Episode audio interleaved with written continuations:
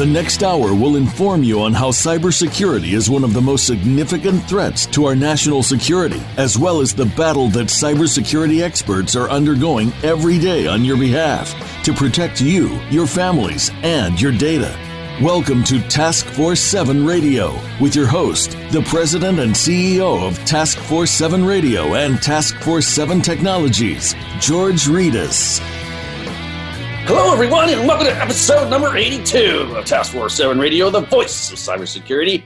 I'm your host, George Rettas, along with my co host, the Chief Security Officer of BitGo, Thomas Pageler. will be joining us later on in the episode. I want to emphasize that all opinions expressed on this show are my own and not that my present or past employers. I'll never disclose any sensitive intelligence that I've been privileged to as a result of my current employment, and I will never knowingly disclose any classified information related to any security clearances I presently hold or have held in the past with the United States government, and nothing I say during this show should be construed as legal or financial advice. So before we get started, I want to remind our listeners you can go online at the Cybersecurity Hub and read a recap of tonight's show and get other up-to-date cybersecurity breaking news at a very cool website, www.cshub.com. The Cybersecurity Hub is an online news source for global cybersecurity professionals and business leaders who leverage technology and services to secure their networks. The media professionals at the Cybersecurity Hub are dedicated to providing the latest industry news, thought leadership, and analysis in the cybersecurity space. So, again, to check out a recap of tonight's show and get other up to date cybersecurity breaking news, go to the Cybersecurity Hub at cshub.com. That's the Cybersecurity Hub at cshub.com. So, what a great show we had last week with Ed Sim, the co founder and managing partner of Bold Start Ventures, right here in the center of the universe, in the heart of the Big Apple hearing him talk about the advantages of being in New York City and, and doing what he does uh, very, very well was just, you know, very interesting to me. I'm a big New York guy, right? I love the city and I love the energy. I just love the opportunity here. Everything is here, right? And um, he talked about the advantages or spoke about the advantages of, of, of being a, a, venture capitalist in New York City. Uh, and I think a lot of people uh, really going to find that fascinating. Ed, Ed, Ed being right here uh, in town to talk about how he applies a first check for enterprise technology entrepreneurs, which is the, specific process he goes through when evaluating a potential security investment. He was explaining to us. That was just totally awesome. And the response to last week's show tells me we need to do more of this kind of stuff, right? We need to do more episodes on this very topic. So Ed is one of the savviest dudes out there in the VC world. I'm very proud to have been able to have him on our show and to add him to our tier one guest list. We spoke about how Ed identifies pain in a new startup and what's hot in the cybersecurity VC market right now. And Ed also gave his opinion on whether or not emerging technologies being built with security in mind eh, eh, is a problem or it is not a problem. And we kind of went over that. And that's some of the themes of the last couple episodes. We've been talking about that with some of our last guests. We also spoke about some of the basic cybersecurity threats and concepts that companies should be worried about today and if smaller companies are at a disadvantage relative to bigger companies in terms of rolling out mature, mature uh, cybersecurity products and services. So the big question, the big question, and, and, the, and sort of the theme of the show in a lot of respects is, you know, is, is the cybersecurity industry in a bubble, right? And uh, we had some very interesting comments uh, from Ed on that subject. Uh, so it, it, yeah, I, am not gonna I'm not gonna make you listen to the show, right? If you missed last week's show, don't fret it, right? You can go on anytime, any any place, that, and about 11 different playback mediums right now. And just you know you can just Google it and just go to tf7radio.com and get all your episodes. So you get all this and much much more with special guest Ed Sim. The founder and managing partner of Bold Start Ventures on last week's episode. That's episode number 81 of Task Force 7 Radio. So, we were reminded why our episode with one of the most sought after cybersecurity executive recruiters in the world, Mr. Matt Comyns of Caldwell Partners, got such a huge response as one of the most listened to episodes in TF7 radio history. And that's because people really want to know how to get a cybersecurity job. They want to know how to make some money and provide for their families, right? So, getting to listen to one of the most sought after talent professionals in the industry doesn't come around too often, unless, of course, you're a subscriber to TF7 Radio. So that's why we posted episode number 51 with Matt as the April 2019 encore episode right after episode number 81 in the TF7 library because people who haven't heard it yet And to be honest with you, people who have actually heard it already and just said, heck, you know, I'm going to listen to it again, tuned in to learn how cybersecurity executives can differentiate themselves when competing for senior positions. We also spoke about how much time executives should spend searching for a job opportunity internally versus externally, and how they can create more opportunities for themselves during a time when the talent crisis is just raging on, right? It's not taking a break. It's just it's just nonstop chaos out there, it seems. And we also spoke to Coleman's on how executives should work with recruiters and what are the best recruiting and retention practices employers should follow to win the talent over. And I don't know if you know more employers need to pay attention to this. I think because I think there's a lot of people failing in that specific area right there. You know, I know. Uh, look, I think a lot in a lot of respects, the CISO seems to be more and more to be the fall person in a thankless job, and even in, in even some of these, you know, CISOs are telling me on the side, hey, look, I think the CISO position might be a dead end spot. You know, I don't know if it's a dead end job or not. Um, I know they're getting a raw deal, I think, in a lot of different respects, but I know several CISOs who are sort of smarting from their careers right now and how their experiences as a CISO has had a negative effect on them both personally and professionally, it seems to me. So I think what Matt had to say makes a lot of sense. We're probably going to broach this subject a lot more in coming episodes. So make sure you don't miss Matt Comyns of Caldwell Partners on the April 2019 Encore episode. That's episode number 51 of Task Force 7 Radio. You'll be glad you did. Well, if you're listening to us live on Voice America right now, or maybe someone just sent you the link to this episode, you might be wondering how you can listen to all the previous Task Force 7 radio episodes on playback. Well, just go to our new TF7 radio site at www.tf7radio.com and hit the episode tab at the top of the homepage, and you can find all the TF7 radio episodes at your fingertips. We're on 11 different playback mediums now, and people usually have preferences on which ones they like, and we made it easy for you to find all the playback mediums on Task Force 7. So just hit the subscribe button at the top of the page, take you right there.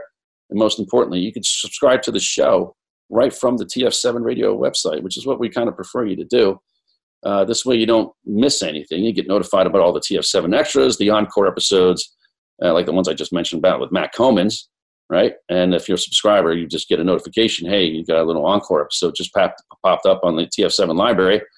And you get all their uh, Task Force 7 news and events too. And also information on the upcoming TF7 network. So, so check us out, folks, www.tf7radio.com to hear any of our episodes at your convenience, 24 7, 365, anytime, anywhere around the globe. And as always, whatever you do, don't forget to subscribe. We love it when you subscribe. So we have a, another amazing guest for you this evening on TF7 Radio. Ariel Evans is going to be joining us. Ariel is a senior cybersecurity expert, a serial entrepreneur, and a very successful author. She is currently the CEO of Cyber Innovative Technologies, a cyber risk management software company, and the founder of Cyber Intelligence for You. That's an educational cybersecurity company. We're going to talk a little bit about that later on as well. She's won numerous awards, including the EU Commission Award for Innovation in Cyber Risk and Gartner Cool Vendor in Privacy Management. And most recently, Ariel is the author of Managing Cyber Risk published by Routledge Press in April of 2019. So the book's just coming out. Uh, I got a chance to preview the book. I haven't read the whole thing yet, but in the preview and, and stuff that I was able to skip, I mean, the, the, book looks amazing. It's getting you know a lot of great reviews from people that I know in the inner circle here that have um, had a chance to read the book. Um, it's based on her three years of research with the Fortune 1000 and cyber uh, insurance industries, and over 200 interviews were done identifying gaps in company maturity and cyber risk compared with over 15 company metrics. So, very, very interesting. A lot of research and work went into this. The result is what Ariel defines as the digital asset approach. And that's over 85% of a business now in digital form compared to 10% in 2001. That means 85% of a business's value is digital. We're going to talk about this. The book provides the basis to measure digital asset risk with the use cases for measuring cyber resilience, cyber insurance needs, M&A risk quantification, and resource and budgeting needs and metrics that boards and directors can understand. So, Ariel has her undergraduate degrees in nuclear physics and she has an MBA from New York University Stern School of Business. She currently sits on the board as a cyber expert for Rutgers University and is also the faculty chairperson for Rutgers University's Executive Cybersecurity Program. And she's a lecturer, guest lecturer at Tel Aviv University, NYU, and Hebrew University. So, ladies and gentlemen, I'm very excited to welcome Mrs. Ariel Evans to this show. Ariel, welcome to Task Force 7 Radio. Thank you. Glad to be here. So, look, you've had a fa- fascinating career. I mean, you seem to be everywhere, and now you have this great new book out. How did you get interested in, in cyber risk to begin with? Well, I came out of um, compliance and risk on Wall Street about 15 years ago, realizing that there was a huge gap between what the business understood in cybersecurity and the risks that they really had. So I started doing research um, after I had a stint as a CISO at a telco and decided that there was you know a real big gap here that needed to be explored. And so I went and talked to all the Fortune 1000s and the cyber insurance companies to understand what did they think it was. And um, you know, I was fascinated by it because the business is mystified by cyber. It's uh, something that, you know, it's like the boogeyman, ooh, cyber. And it's like, it's not that scary if you really understand it. But the question is how many people really truly take the time to understand it. Um, so that's uh, somewhat how I became involved in it. So that's interesting, right? Because I do get that, you know, sort of 10 mile stare from people when you start talking about cyber if they're not really in the business, right? And so um, I think that's rather common. But let's start talk about your new book for a minute too. I mean, sure. Uh, what were, were some of the key findings in your research to doing the book? Yeah, I call it the deer in the headlights stare because it's like they're just terrified. um, yeah, yeah, right. but yeah, um, you know, the book really, um, one of the key things that we found was cyber is really a business issue. And um, that's because the board is the risk owner. And we saw last year Anne announced that um, cyber events are now among the top three triggers for D&O derivative actions, meaning that the directors and officers are personally liable for cyber events. And that became somewhat of a game changer. And then we saw GDPR get enacted in the EU, and privacy data is now sacrosanct. And everyone's like, wow. Um, but what's really, I think, really the key thing that businesses need to know is that 85% of their business is a digital asset. So that means 85% of their business value is digital. And Gartner's been talking a lot about digitization lately, how you need to align digital assets to the M&A piece as well as the risk, which is good. People are finally starting to get that. Um, but what I thought was really interesting in the research was the I did a maturity model based upon um, how um, cyber resilient were companies. How well could they um, be breached because we run on an assumption of breach model today where it's not oh i haven't been breached. No it's you have been breached and you will be breached again. Um, and everyone teaches that model. Every university teaches that model. And so when we look at the maturities of the organizations they're all over the place. It's like we have some amazingly pervasive super mature organizations that are really on top of it and are making it an enterprise risk initiative. And then we have folks that are still in you know firewalls and servers and closets. So it's like we've got a really big disparity in maturity, um, and it's pervasive around um, different organizations and how they look at it. So um, the other key finding was um, that this is only going to get worse because. Right. We are living in an age of interconnectivity and innovation where everyone's now a fintech, a teltech, an insurtech, and what is this? This is taking innovation technologies, which are digital assets, and making solutions out of them. So we see IoT. Um, we had that huge Ma Wang issue about a year and a half ago, which was considered one of the worst cyber breaches. Uh, we have middleware that connects our um, the federal banks with the with the um, with the um, acquiring banks. We have regulation now where we're seeing each of the states enacting privacy laws california south carolina. Right now in new jersey there's three bills in session that they're debating which one's going to you know get put into law. And everyone's outsourcing. Um, we see only 40% of companies now on premise and that's only going to get worse because everyone is putting things in the cloud and they're all outsourcing to service vendors because they save a lot of money on benefits, pensions, and things like that that they no longer want to pay employees. So um, take that, and it's a perfect storm, basically. So, you know, are you having, are you seeing that people are having trouble securing the digital transformation of their companies as the company evolves and matures? I think that companies can't keep up with the hmm. understanding of as you continue to transform into more of a digital organization that that means that your risk has exponentially grown and because you've been using point solutions to try and have a cybersecurity program, you've only been looking at the tool side of it. As an example, we're 2 million resources short in the US alone in terms of skilled cybersecurity professionals, the SOC analysts, these forensics folks. And it's the divide is going to be 3.5 million in another year and a half. It is growing so large because companies are finally realizing that they're not spending enough on cyber with the people part of it because cyber's people process and tools.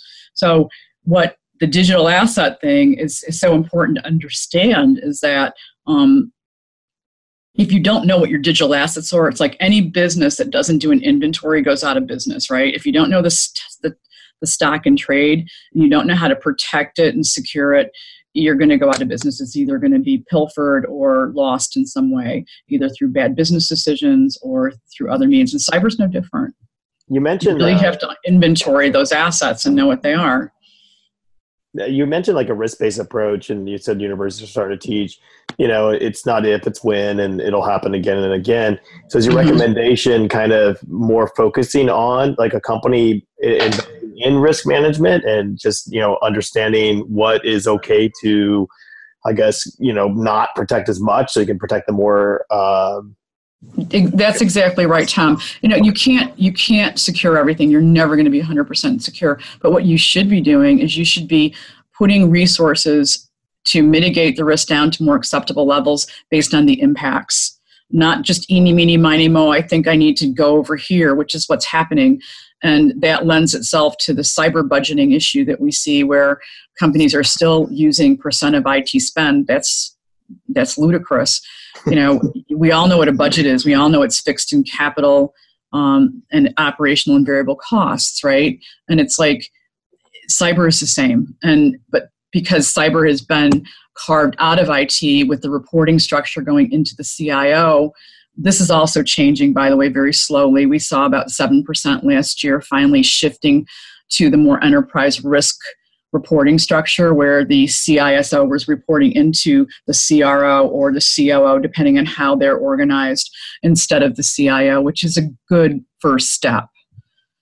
Yeah, I absolutely agree. And uh, in background for me, I, have been the CRO, I've been the CISO. Absolutely believe in that model, and I I absolutely love what you're saying. And I do think that identifying the risk and sometimes the the costs don't have to come from the cyber team. They can they can announce. Oh, you know, under risk. They should. Yeah yeah, they should be coming from the uh, business because think about it. It's like those that are, you know, this the 800 pound gorillas of the organization making 80% of the revenues, no matter what industry you're in. Those are where the crown jewel assets lie, right? Yep. So they should be throwing budget money at the cyber team to secure their assets. And and and in in retrospect to all the other business lines, they should proportionally be throwing some money at the cyber team. That's my opinion. I don't. I think it should be treated as a separate line of business, not as some one-legged stepchild of IT. Is is the cybersecurity budget as a percentage of the total IT budget not a valid statistic anymore? Not a valid. Well, that's what most folks are still using, unfortunately. But right. think about it. Okay, what are your costs in cybersecurity? the fixed costs are the operational costs is your team, your CISO, your SOC analyst, your pen tester. Your um, capital fixed costs are the tool costs, the licensing costs, the SIEM, the VMS, whatever, right? And then your variable costs are all the things that happen to you that are unexpected. So they're the findings from security assessments that you need to, you know, fix. They're incidents um, from your SIEM system, and then there are vulnerabilities that you may or may not fix depending upon what the impact is from your VMS, right? So um, the idea is is that it's just like your home budget. You've got a car expense, it's fixed. You've got a mortgage expense, it's fixed. You've got a vacation fund, it's variable, right? Um, those are the things that it's easy to understand um, what that should look like. And they're not doing that at all because they don't know how to um, look at the variable costs, which is something that's really not that difficult. So let's chat a little bit about the 85% number because that's a really fascinating number. And I guess when we say that 85% of a business's value is digital, how can an organization actually understand what their digital assets even are? That's such a good question. Yeah. So think about it this way, okay? Um, your digital assets are systems, they're processes, they're the data that you process, and they're the technologies that support that. So, as an example, if you're a pharmaceutical company, right, you're creating medications, drugs. You know, okay, so your digital asset is your patent management system, your clinical research trial system, and the processes associated to those are, you know, the identification of a possible new drug, um, the discovery phase of that drug, things like that. Um, and then your technologies are vast and the type of data that you process is, is patient related so it falls under hipaa um, and privacy data. Whereas if you're a bank you're doing financial transactions wire transfers loans things like that. And so your systems are your customer relationship management system that has all of your customers that are paying you um, your transactional systems that tr- process all of those wire transfers or loans and the processes associated to those are customer registration, um, you know, wire transfer execution, um, and then a host of technologies, of course, everything from you know the most sophisticated to the most mundane. And then the type of data you process is also privacy data, but it's also financially related. And if you're in New York State, you'll come underneath the regulation for the New York State Part 500, which requires a risk assessment. And a risk assessment is not a vulnerability assessment. And I see people getting that confused, not just customers, but also vendors, like saying, well, this is a risk assessment when they're talking about vulnerabilities. And all vulnerability is is a control maturity. It's not risk. Risk is very, very different. So, um, you know, how do you know what they are? You have to inventory them, right? Um, so asset management systems exist like ServiceNow. Our, our system, of course, is an asset management system as well, um, but it's much more than that. Um, BMC and CA have them. Um, and you know, every single compliance framework that you run into, the first thing it asks you to do is to inventory the assets. Whether it's the PCI, ISO, it doesn't matter. They're all asking you, what is your topology? Where are your systems? What network do they sit on? Um, how do they look, right? What are the processes? Um, so that's really really important to know and most companies are woefully unprepared for that because they've been on an acquisition spree for the last 20 years and they're just gobbling up whatever they can and they're not bothering to inventory as they gobble. So it's right. like okay so what does that look like? It looks like a colossal bunch of information that they need to get. Um, so, so I think you know, in in the, in the process that you're talking about here, I think organizational change is a, is a huge piece of this, and I think that transformation and change is often the greatest challenge in, in this type of space, in any security space, and even law enforcement. Um, their uh, organizational change was always very difficult, and I don't think in the security space it's really much different. Organizationally, what do you think companies need to change to increase their ability to manage cyber risk more effectively? I would say first is the, the governance structure of the organization, the reporting structure, to make sure that the roles and responsibilities are clearly defined and they're correct. Um, you know, um, making sure they have a single uh, person of accountability for their cybersecurity program is key. Um, whether that is a security manager if they're an SME or a CISO if they're more of a mature company. Um, that to me is the first step because without the top down, the tone at the top has to be set that cyber is a culture. And if you think of cyber as, an, as a revolution, so remember the industrial revolution, the internet revolution, like all the revolutions that we've had in society, cyber is no different. So companies, we're in the beginning of the cyber revolution. Even though firewalls have been around since the early 90s, um, we, we have a long way to go in terms of what cyber really looks like. Um, so, understanding where you are in the maturity spectrum, I think, is key to knowing, well, what's your next right thing to do? So, the first thing I would say is organizational structure correct, governance structure correct, but then understanding and doing an analysis of where are you from a maturity model and one of the things we did in the research was we made a wonderful maturity model that we actually teach to our customers and they love it because it just gives them a sense of what do I what should I do next? Like more immature companies start with compliance because they're forced to, right? Which is okay and that's fine. But then as you mature, you're getting more of a risk mindset. And then there's a whole slew of other parts of your cyber program that sync up with that your tools, your people, your process, your reporting structures. Um, are you incident response focused? Are you audit focused? Um, and it's very interesting because the customer gets a perspective of where they align to their peers as well as where do they want to be in five years. right, right. I mean, so from a, a cyber risk context, right, mm-hmm. strictly speaking, how are these digital assets used typically in an organization? It can depend. Like um, a you know a company that's doing roughly around four billion a year, you know, um, in terms of size, it depends by industry. Um, the financial services industry obviously has the most number of assets. Um, because they've been the most digitized for years. Then you'll see the insurance and the telcos and the manufacturers and the retailers, right? So um, it varies, but typically um, you know, like a four billion dollar year company is probably going to have around 800 to 1,000 digital assets, with about, I'd say, five to seven percent of them are crown jewels, meaning the most. Like if something happened to that asset, the business could possibly go belly up and not be sustainable. Because we'll look at Equifax as an example. It's a company that should have definitely been censured a lot more than they were. Um, frankly, I'm personally very not happy about what happened with them. You know, what didn't they understand?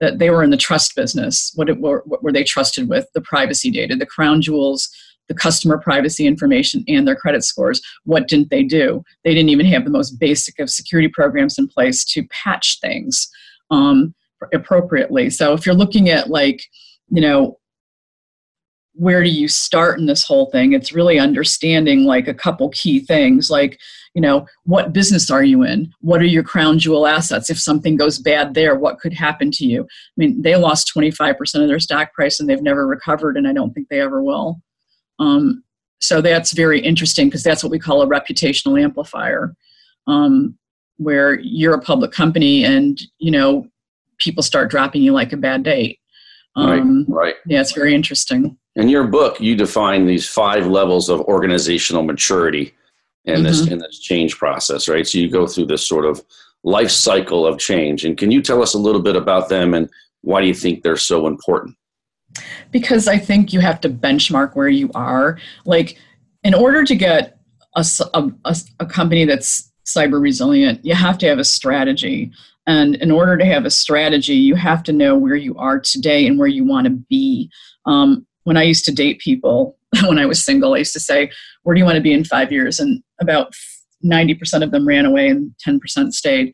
Um, but it's like, that's the question. It's like, are you really, you as the board of directors, your duty is to protect the assets of the business, the fiduciary duty. And as such, how are you doing that? So when you look at these five levels of maturity, you can get a feeling of where you should be based upon your industry, your geography, your, com- your compliance initiatives, um, how big you are, um, the way that your program, your people, process, and tools are in place, what kind of tools you have, what kind of process you have. And it gives the the company a perspective to say, okay, well, we're a on a scale of zero to five, we're a 2.2, but most folks in our industry are 3.2. What do we need to do to get there? You know, because we're competing against these people. And if you think about like the buying and selling aspect of, you know, how do companies grow, right? They put money into innovation and initiatives or they go out and acquire or both right and so like if you're going to be acquired or you're going to acquire you have to look at the risk of what you're acquiring or the risk of what you have if you want to be acquired because we see over and over and over again companies like um, verizon yahoo right? Breach 10% of the purchase price went away and that wasn't even with any real understanding of what the risk was. That was just let's just finish the deal. And then fedex tnt was basically a 4.8 billion dollar loss because they're still doing things on paper. Um, and we see that over and over and over again. So if you're going to acquire someone, you're you're acquiring both the assets and the liabilities, right? So you have to understand what that liability is, especially if say you're only acquiring certain assets of the business, what are what is the cyber liability of those assets and do they align to your um, cybersecurity posture or will you have to spend a lot of money to get them to raise the bar to align to you? So there's a lot of um, really interesting conversations that can be happening with organizations when they start to talk about cyber risk. So this is really great stuff ariel. We're going to continue the conversation right here after the break. I got to transition into the commercial break right now. So just stick with me if mm-hmm. you're a social media junkie, don't forget to follow TF7 Radio on your favorite social media platform. That's right, folks. Follow us on Twitter, LinkedIn, Facebook, and even Instagram by searching at TF7 Radio, and you'll be immediately connected to the TF7 family. For any inquiries regarding sponsoring the show or suggestions for topics or guests, please email me directly at george.rettas at tf7radio.com. That's george.rettas at tf7, that's with the number 7 radio.com. So I want to remind our audience that we're building the world's premier cybersecurity professional network, Task Force 7. I'm excited about this, folks. Tune in over the next several months for more information on this much needed and much awaited for network. We're going to solve some problems together. I promise you, Task Force 7, get in the fight. Wherever you do, don't go away. You're listening to Task Force 7 Radio, the voice of cybersecurity.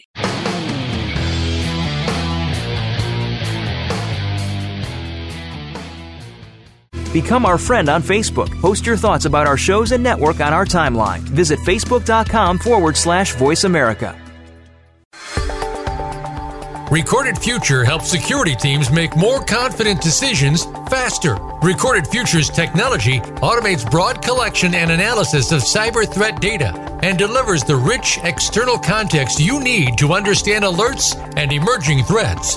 With real time threat intelligence from Recorded Future, security teams respond to threats 63% faster and find undetected threats 10 times quicker. Recorded Future integrates with the security products you already use, making the intelligence you need accessible and relevant. Use it to improve your security operations, incident response, vulnerability management, and more. If you're facing challenges like the cybersecurity skills shortage or more alerts than your team can handle, consider Recorded Future Threat Intelligence. Learn more at recordedfuture.com forward slash task force 7. As CISOs manage known malware attacks, they also contend with the unknown unknowns.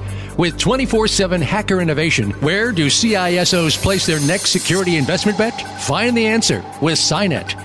With forums and public and private partnership dinners in Toronto, London, Singapore, Tokyo, and across the U.S., SINET is a mission focused, purpose driven global community, advancing the next generation of cybersecurity solutions. As an entrepreneurial ecosystem super connector, brings innovators, top cybersecurity professionals, solution providers, investors, and government executives into a collaborative alliance. Join SINET's global community to empower your organization and the industry to defeat hackers with cybersecurity's next generation of innovation. Learn more at security security-innovation.org or Google SINET, S-I-N-E-T. Account takeover is the fastest growing form of cyber attack. Criminals exploit compromised accounts for financial gain, often causing irreparable and long term damage to finances and reputation. Many companies think they're protected. They believe using a password manager, multi factor authentication, behavior based technology, password rotations, or solutions that scan the deep and dark web is enough. Yet the account takeover problem only continues to get worse. SpyCloud combines human intelligence and automated technology to prevent account takeover for your customers and employees. We recover stolen credentials early in the account takeover life cycle before the credentials are sold on dark forums. Check your exposure for free at spycloud.com. Have you friended us on Facebook yet? Why not? Just go to facebook.com forward slash voice America or search for the keywords voice America. Once you are part of our Facebook network, you'll receive daily messages about what's happening with our shows, this week's featured guests, and new happenings at the Voice America Talk Radio Network. And you can add your voice to the always active discussions on our timeline. Just go to facebook.com forward slash voice America or search for Voice America.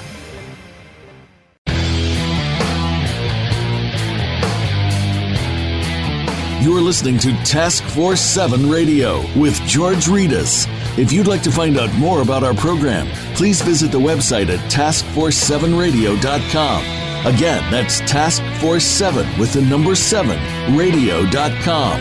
Now, back to this week's show. Here again is your host, George Rettas. Welcome back to Task Force 7 Radio, the voice of cybersecurity. We're back with our special guest, the CEO of Cyber Innovative Technologies, Mrs. Ariel Evans. So, Ariel, let's get specific. I mean, we talk a lot about cyber resiliency in this space because resiliency is really absolutely necessary for success. And we talk about digital transformation and the resiliency that has to be incorporated into that transformation. What is and how do you define cyber resiliency? So, what we're looking at is the ability of the company to continuously deliver the intended outcome in spite of an adverse cyber event. And it's really used to benchmark and define the organizational goals in terms of cybersecurity. So, um, one of the ways to look at it is um, there's two levels of risk that we can measure. One is inherent, um, that's the risk without controls. And that's used in a number of different use cases with digital assets, such as quantifying how much cyber insurance a company should buy because you want to use the worst case scenario, which is what inherent is. It's also what I call cybergeddon risk. In other words, it would be as if you had 0% effectiveness of the controls, the cybersecurity controls as well. And then you have residual risk, which is the risk with the controls. In other words, how effective are those cybersecurity tools? How effective is that firewall? They lose their effectiveness every 50% every two years if they're not tuned. It's the same with all cybersecurity tools. They have to be maintained like a car. So, what you're looking at is this ebb and flow of information that you can actually utilize when something happens in your organization that impacts your digital assets, not only from the perspective of what should we do and how should we do it and, and what kind of risk that looks like, but also looking at the effectiveness of do we have the right tools? Are they effective enough? Should we buy another tool? So these are the kind of conversations that can have around cyber resiliency.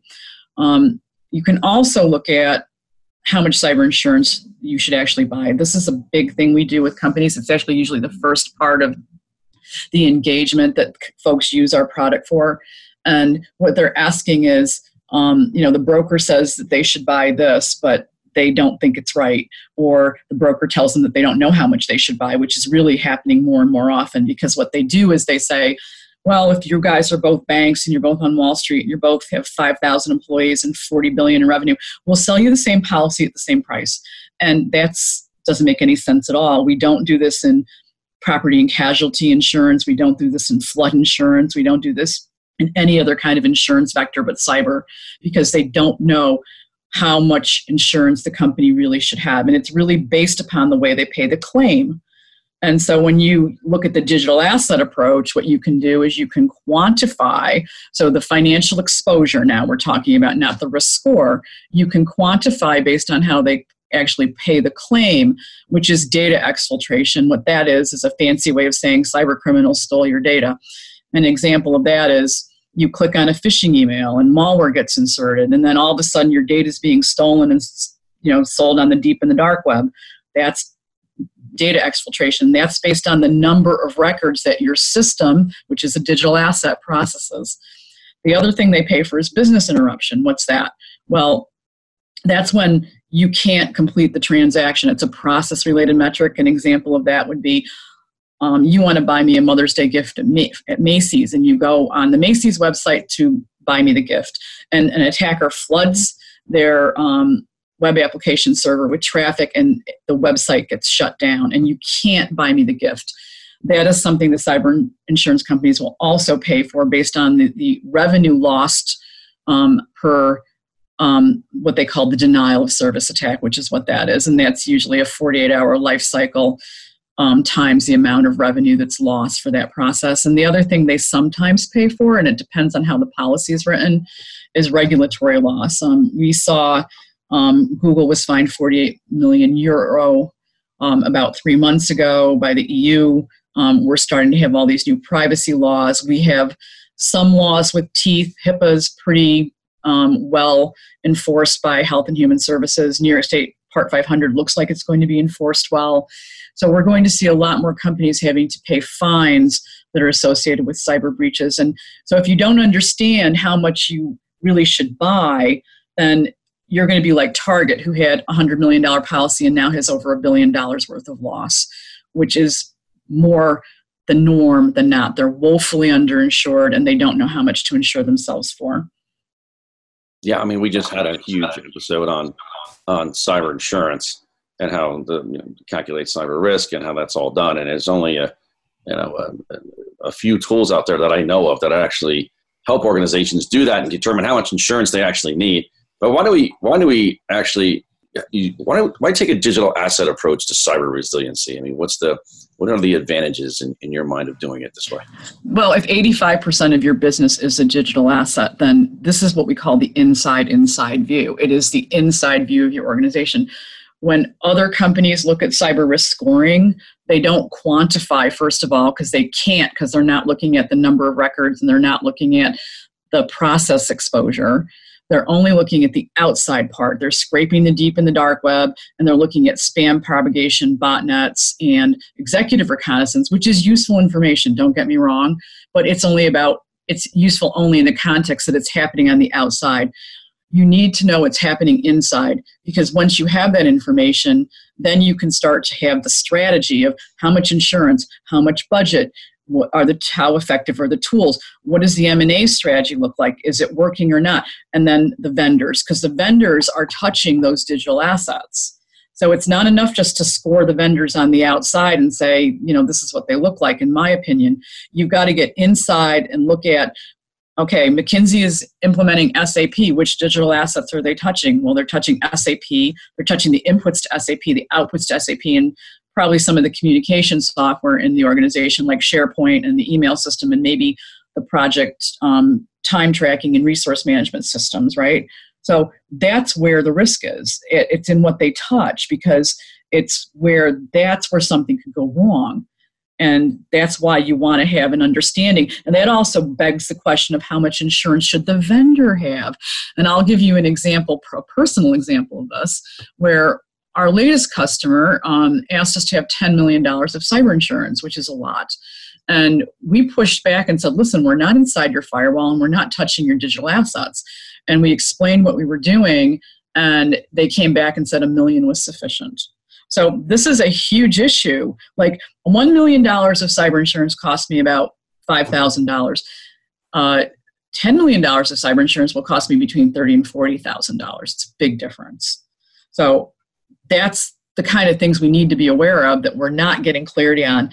And the other thing is how much cloud risk do you have? Digital asset will show you how much cloud risk you have, how much IoT risk you have, whereas deep dark web scrapes or any kind of a risk analysis using FAIR, which is called um, factor analysis information risk, um, only looks at vulnerabilities. It doesn't look at the digital asset and it doesn't look at the inherent risk at all. And that doesn't give you the whole holistic way of looking at the strategy and seeing what you should be doing. So, where does the rubber meet the road here? How can a company become more cyber resilient?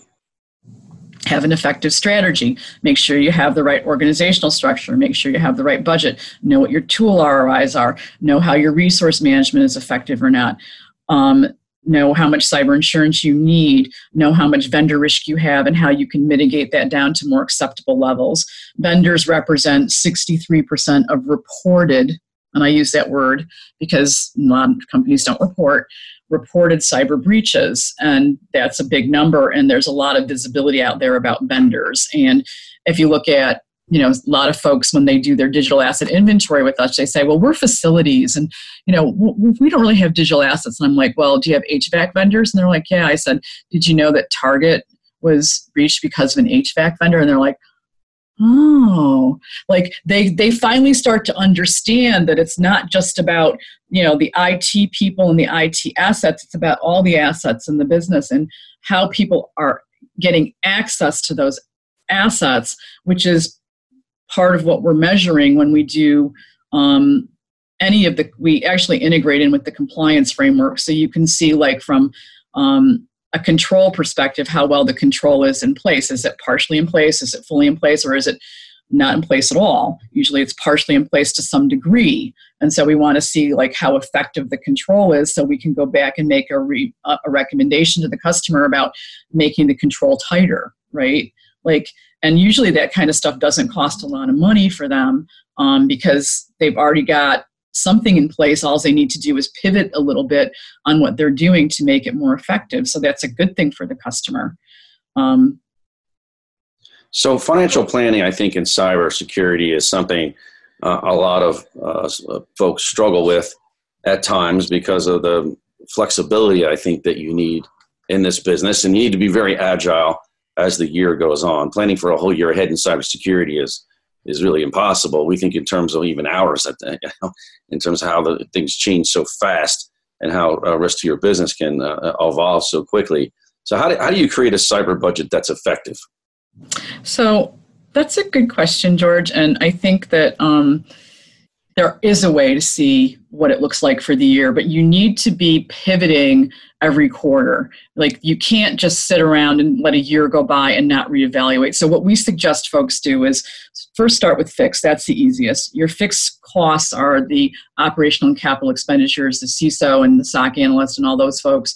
And then the tools, right? That's your capital expense.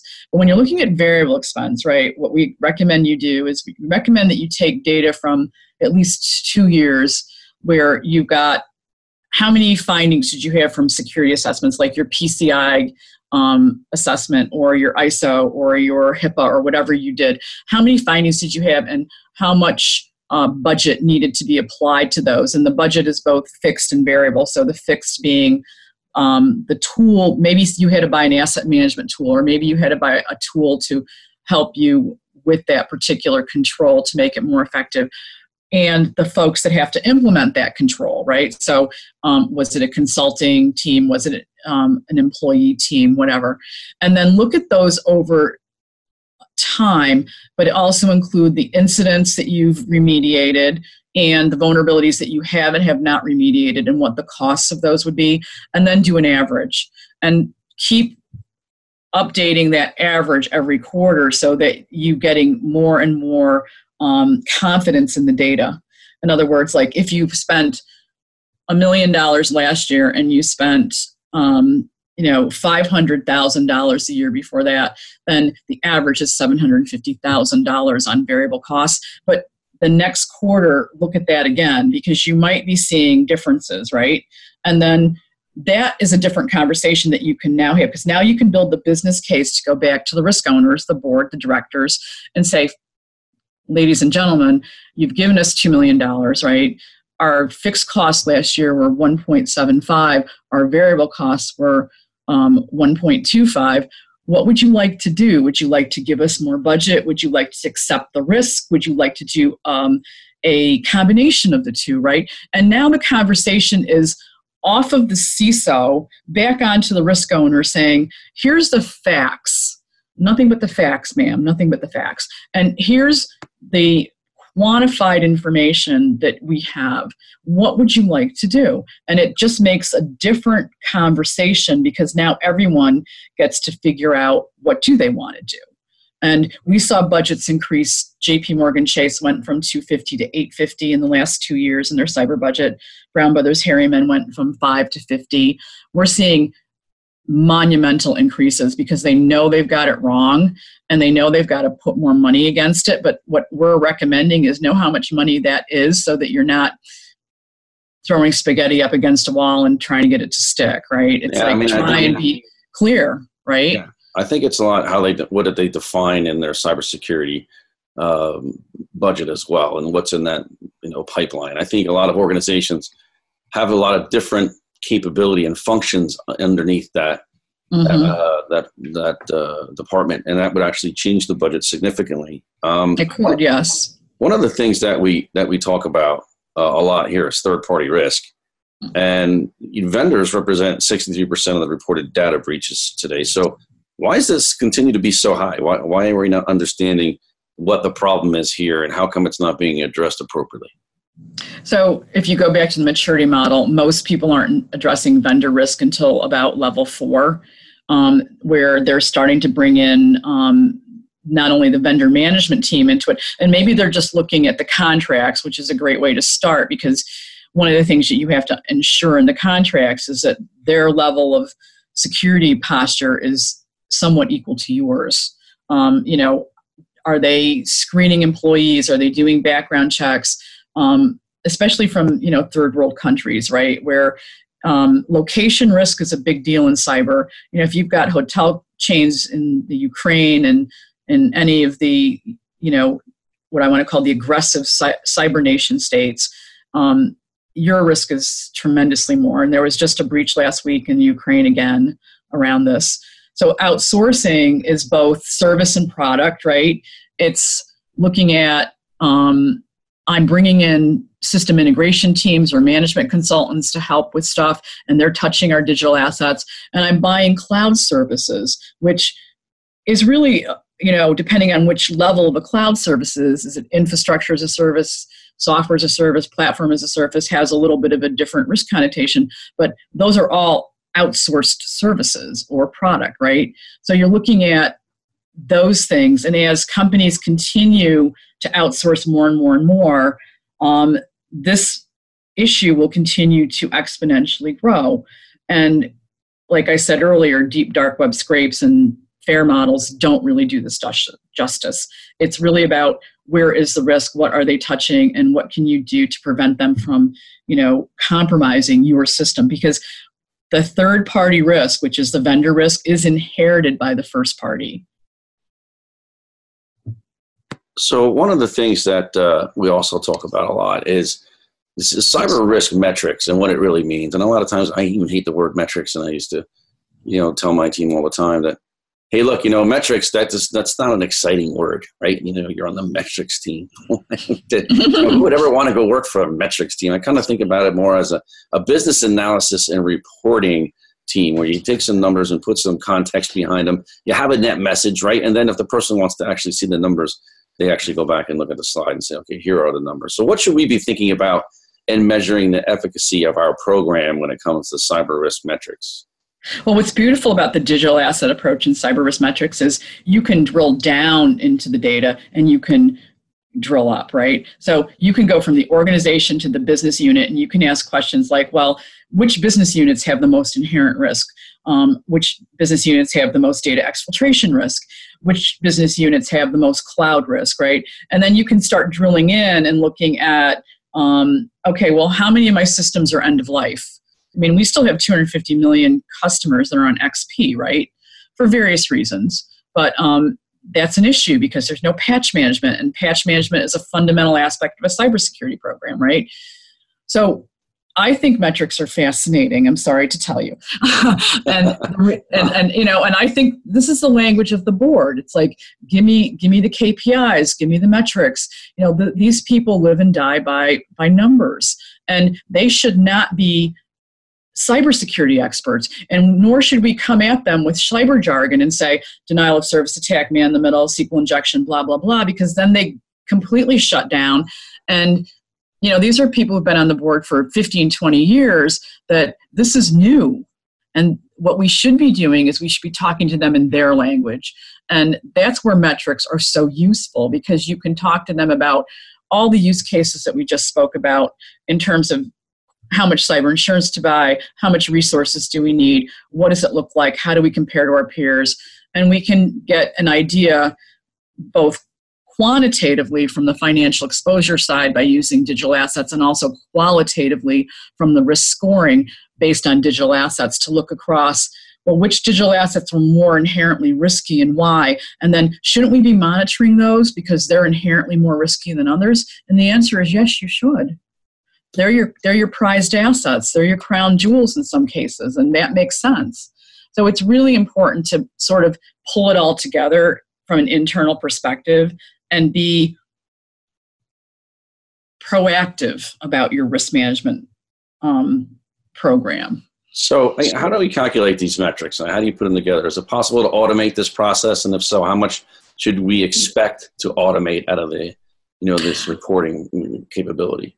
So, business process automation is a concept that's been around for decades, right? And modeling cyber risk and automating the processes behind a cybersecurity risk management program are key to being able to have the visibility into the data.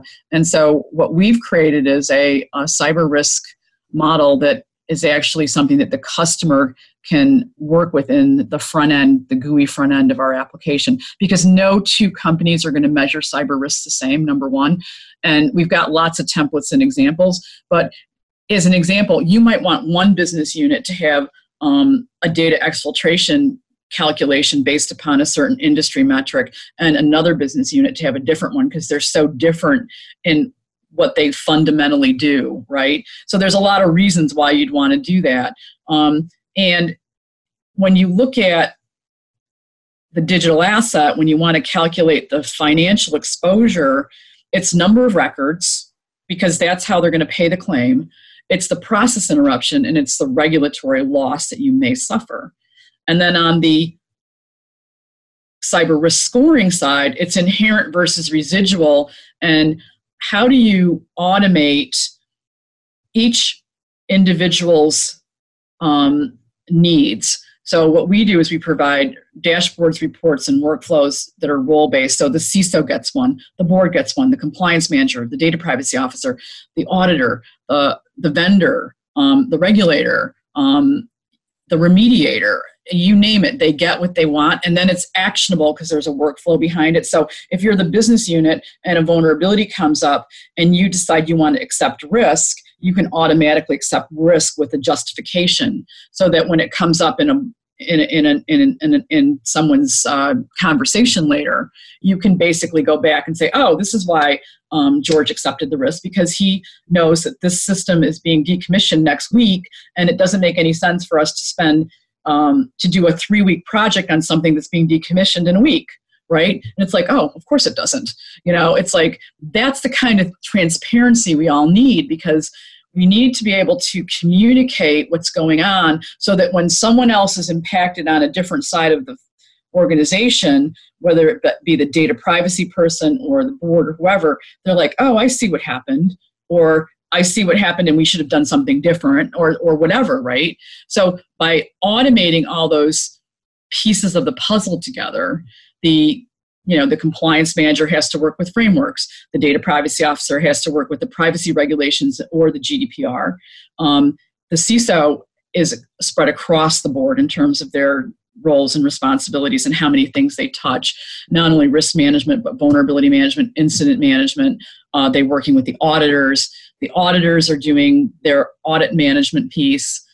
And you've got all these folks that have to see the data a certain way in order to get the information they need to know oh yes this is what we should be doing next or this is what i need to go talk to someone about because i'm you know collaborating with them on this whether it be a pci assessment or a um, a remediation effort or um, a board report. It could be anything, right? But it's not just one person who's doing all this; it's a team usually.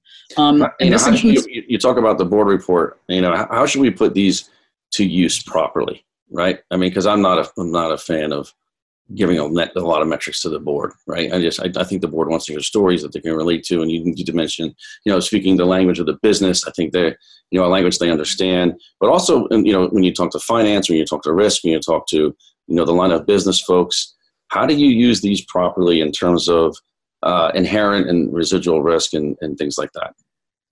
Well, I think you need to tell the board what they need to know. Like, so what does the board need to know? Well, first of all, they need to know what their total exposure is and has it changed and why, right? Then they need to know how effective the program is and what, where there needs to be more resources or um, more attention paid. They need to know what the crown jewel assets of the business are. You get five board members in a room and ask them to write down the top five digital assets, you'll get 25 answers. No, it's amazing to, how many companies don't even know what their top 50 applications are or their top 10 material risks are. It's amazing. Exactly, exactly. Amazing. And then you can answer a whole bunch of questions. Like the board, you know, in general, the protection of the asset, right? What is what does that mean? That means that I am clear about how much risk there is. I'm clear about what programs are in place. I'm clear about how much money is being spent and where the possible pain points are going to be if I have a data breach. What are the crown jewel assets? What do they look like? How much risk do they carry? Do we have enough insurance that if something happens, we're sustainable? Um, those are the questions that they shouldn't have to go into the weeds and be looking at um, really detailed levels of information right. that the CISO would want to share with um, a remediator. That doesn't make any sense. But you want to keep it at, at the, the, you want to be able to tell a story to the board. You want to walk in there and be able to have the metrics tell the story to the board. Okay, you know, uh, we were, you know, on a scale of zero to five, last year we were 2.5% resilient. Our goal was to get 3.2% resilient. As a direct result, we put in place a data privacy um, program. We hired a new data privacy officer. Um, we integrated in our risk management system with the ERM. So our cyber risk management and our enterprise risk management are now talking to each other, and we've put together a series of important metrics that we review each and every quarter with you so that you can understand how effective our program is and do and then we can have conversations around pivoting it if necessary that would be appropriate for you to be involved in a conversation with us right right like right and that's kind of you've got to be able to tell a story or else they're going to just glaze it. even if you gave them wonderful metrics but you couldn't explain them right it's like exactly right that's true that's not very useful right yeah i, I think that's right on the money and you know i see that the you know the conversations about cloud can continue to go on and someone asked me the other day you know how secure do i feel how how confident do i feel that you know all of our information continues to be i guess you know migrated over to the cloud in some respects. And I think about 40% of companies have their applications and infrastructure on prem now, and that number is continually to decrease, right? So it's more and more right. of, of, this, you know, is getting to be moved off off prem. What does that mean in terms of cyber risk to a company? So this is very interesting because what's we, we're seeing a new role come out of the last year, something called the cloud CISO where these larger, more mature companies are actually hiring a CISO to be involved in the cloud security program. And one of the things that's astounding that I found out in the surveys um, that we did in the research was that most of the security folks are not involved in the selecting of the cloud service provider, it's the business. And this is definitely an area that could be immediately improved upon if you brought the CISO in because they know which questions to ask.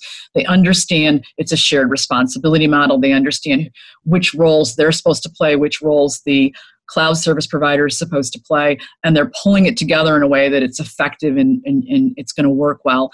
Um, this is only going to increase, like I said earlier, because we're seeing, you know, this will go 80 20 in the next, you know, five ten years vendors will keep increasing and the cloud has improved its security. This is another interesting point is that now they're offering things like key management and the ability to look at their log files and things like that.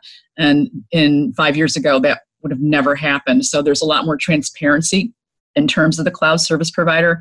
It has to get better still but it's all going in the right direction. Because customers have put their foot down and said, no, we can no longer just sign off on you know we accept all the risk when we don't understand what risk we're accepting is which is what they were doing five years ago. So it's much different um, and hopefully this will trickle down now to the less mature companies as well because it's not rocket science what they're trying to do but it is a learning experience right? It's like another thing that you have to like wrap your head around and understand like you know what are the ways clouds are secured? What are the different types of cloud? Public private hybrid? What are the different models? Um, you know infrastructure platform software? What are the native cloud and what do they look like? Um, what's the shared responsibility model? How does that work? What cves this is a little deep, but what CVEs, common vulnerability exposures, are, are associated with cloud technologies, um, and how do you protect yourselves against those. And that's what the cloud CISO is is is working on, and it's fascinating. Um, and I'm very happy about it. Okay, folks, we got to take another short break to hear from our sponsors, but don't go away. We'll be right back with more from our special guest, the CEO of Cyber Innovative Technologies, Mrs. Ariel Evans. Whatever you do, don't go away. You're listening to Task Force 7 Radio, the voice of cybersecurity.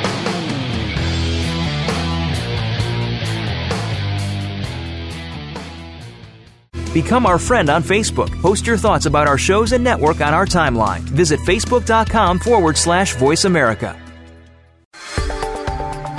Recorded Future helps security teams make more confident decisions faster.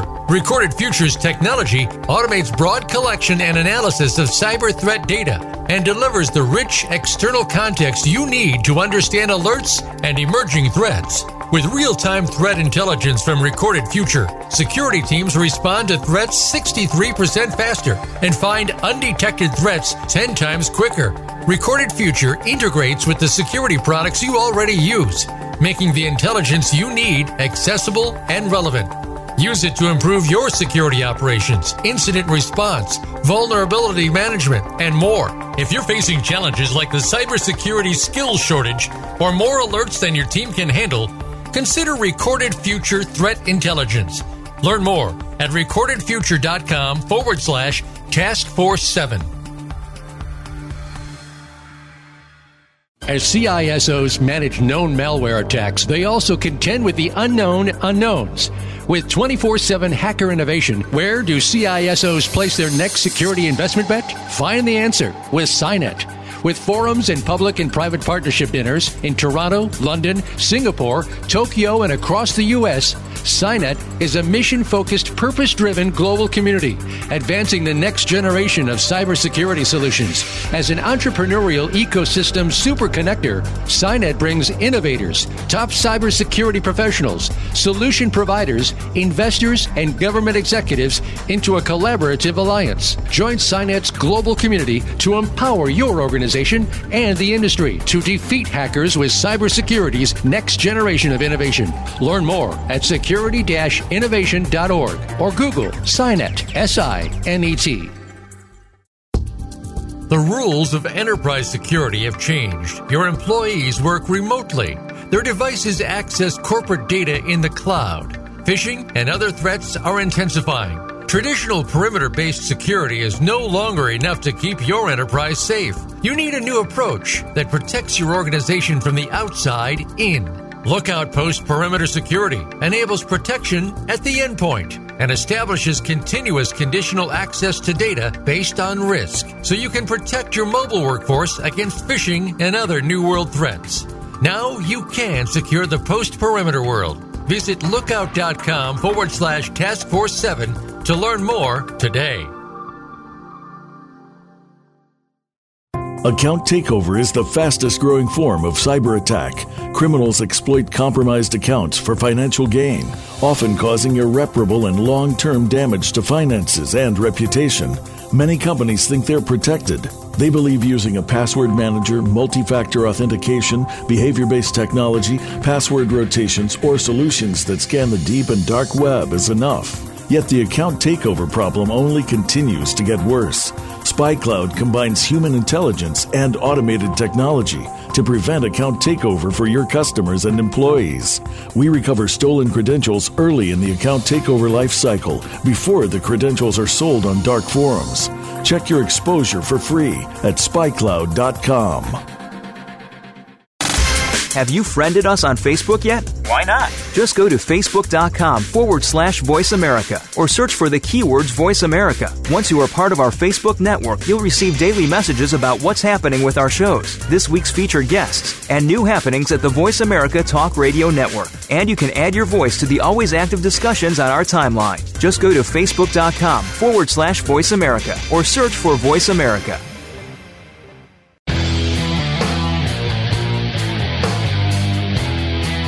You're listening to Task Force 7 Radio with George Rettas. If you'd like to find out more about our program, please visit the website at taskforce7radio.com. Again, that's Task Force 7 with the number 7 radio.com. Now, back to this week's show. Here again is your host, George Rettas. Welcome back to Task Force 7 Radio, the voice of cybersecurity. We're back with our special guest, the CEO of Cyber Innovative Technologies, Mrs. Ariel Evans. So, lots of emerging technologies out there, Ariel. How do you see information changing, the information security space changing as innovation just keeps rolling out uh, as regards to cybersecurity? It's a great question, George. You know, I see this as the good, the bad, and the ugly. There's some really interesting things that are going to make cyber better, and then there's some things that are going to definitely make it more challenging. Um, if we look at IoT as an example, um, a lot of times we see security is not baked in. Uh, case in point with Mawang, about a year and a half ago, we had one of the biggest IoT cyber breaches in the history um, associated with um, their particular uh, cameras that um, had IoT devices implanted in them. And the reason they're not baking in the security is it's much cheaper not to, right? So we're seeing, um, you know, okay, I can sell this for five, 50 cents versus $5. Um, this is not good for, from a cyber perspective. Um, of course, cloud challenges that we talked about earlier. You know, um, now seeing cloud CISOs is wonderful. I think that's a step in the right direction. Understanding the shared responsibility model is definitely something that needs a lot more attention. Um, and as customers start to move in this direction, we're going to see more and more transparency between the cloud service provider and the customer, which is great. Uh, when we get into quantum, that's a whole nother matter. um, basically, right, once right. quantum happens, we're going to see PKI infrastructures become obsolete. And so, what we need to start to think about if quantum is really coming in five to 10 years is how do we replace those? How do we, what do we do in terms of that type of um, a security control? Um, so, that's definitely going to be a challenge. With blockchain, I'm not impressed yet with any security solutions anyone's come out with. It's a lot of hype, frankly, and blockchain is more of a trust model. Um, my husband works at JP Morgan Chase, and he's the managing director of the innovation uh, group, and um, he deals with all these innovative technologies, including blockchain. And I just don't see anything really revolutionary coming out of here. It's great for smart contracts and more of a business application, but not from a cyber control perspective.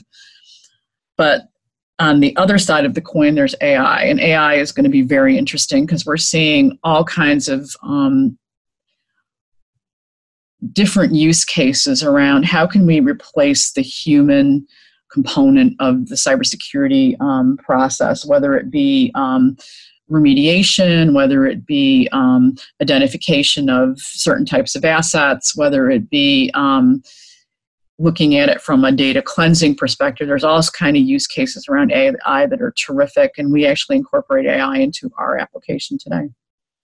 You know, that's a really good breakdown of all the emerging technologies that are out there, and it's sort of like a very quick and clean uh, analysis, right? I don't think there's a lot going on in, in, in blockchain either you know, I just don't see it. I don't think that you know the banks are really uh, are accepting it as much. I know there's some things that not from a cyber perspective. Right, from a cyber uh, no. perspective. No, no, I, I haven't. No. And then, you know, uh, the artificial intelligence I can, was the main theme over at the RSA conference. I think, and in, in, in terms of what kind of AI is being built in some of the security products out there. So that was also interesting. But I can't let you I can't let you go without asking you about talent. And you know, the talent in, in the cybersecurity space is always a big topic of discussion you know, you own your own cyber education services business. I mentioned it in the opening, uh, in the in the in the first segment.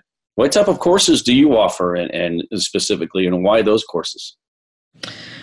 So um, we started uh, Cyber Intelligence for You about a year and a half ago, um, and one of the things that was a direct result of the research I did was really how do we how do we help the executives? And so we have a whole executive focus, executive cybersecurity program that allows executives to form an effective cybersecurity strategy using metrics. And of course, the product automates all this, so no surprise, right?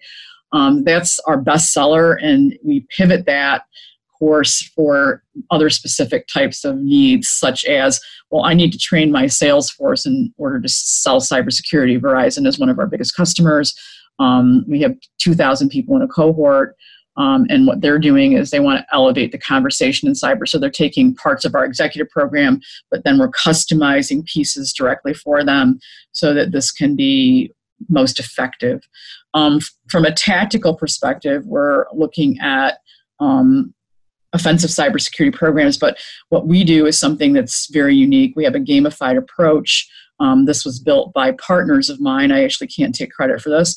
Um, former NSA security elite that have a whole application that's over 100 challenges that the students go through everything from disk forensics to defensive hunting um, over a period of several months um, in order to become an offensive cybersecurity professional. And we so need these people. We're 2 million short here, and we've got to do something to, to bridge that gap. And last but not least, we have um, what we call intensive courses, where specialized offerings for cloud mobile vendor, which is a one day foundational course and then a two day um, advanced course that allows the organization to get clear on, well, how do I do a cloud program? How do I do a vendor program? How do I do a mobile program, right? Um, and they're online and they're in person, and we hire subject matter experts to come in and teach pieces that are um, very important. These are not just academics, um, they're boots on the ground people who really have a clear understanding of what these things really are. Um, and we offer this to universities, we offer this to um, individuals, and we offer it to organizations. And customers include Rutgers University, AM Best, Kronos, CrowdStrike, BlueVoyant, um, number of different types of organizations. I was just going to ask you, can anybody take these classes? Is it open to anyone? Yes, it actually is. Um, if you're an individual and you want to take a class, you can sign up individually and you can um, take the class and get a certification. So you got a big day coming up on May 29th. Uh, you're mm-hmm. launching this, your software company. You have a big day on the 29th. Tell us what that's all about. How does that tie into your educational services business and what does the software do? So on May 29th, Bank of America is hosting a book launch for me, um, and we are going to be um, discussing all the different use cases that allow you to have um, increase your cyber resiliency and how do we look at cyber risk from the business perspective. And um, it's very exciting because we're having CEOs, CROs, COOs, CISOs attend. And um, it's a breakfast. And at the same time, we're going to launch our product. So, our product, although we have paying customers already, um, hasn't been officially launched yet. And we're going to do a whole press release and, um, you know, kickoff thing with that as well because the book, the product, and the educational service piece all are intertwined. Um, everything I talk about has to do with cyber risk. This is my area of expertise. And what we allow you to do is to really see um, what you really need to know to be able to look at cyber from a business perspective. How do we, you know, when a CISO comes into a boardroom with a list of 300 vulnerabilities and says, That's my cyber program, my response is, No, it's not. It's a list of 300 vulnerabilities. Um, you know what we want them to understand is that we need to talk in the language of the board the board has the fiduciary duty to protect the business assets and they can only do that with the right kind of metrics to make the right kind of business decisions well this is great. Congratulations on all the success. I mean this is really awesome i really appreciate you coming on the show with us. I know you're busy. Obviously you got a lot going on. You know i hope to have you back often. Um, be happy to do that and I, I thank you for inviting me. This has been a pleasure. All right, folks, it's time to bounce up out of here once again. But before I go, I want to remind our listeners to visit the Cybersecurity Hub to read a recap of tonight's show and get other up to date cybersecurity breaking news at www.cshub.com. That's the Cybersecurity Hub at cshub.com. Thanks for tuning in. You're listening to Task Force 7 Radio, the voice of cybersecurity. Stay frosty out there.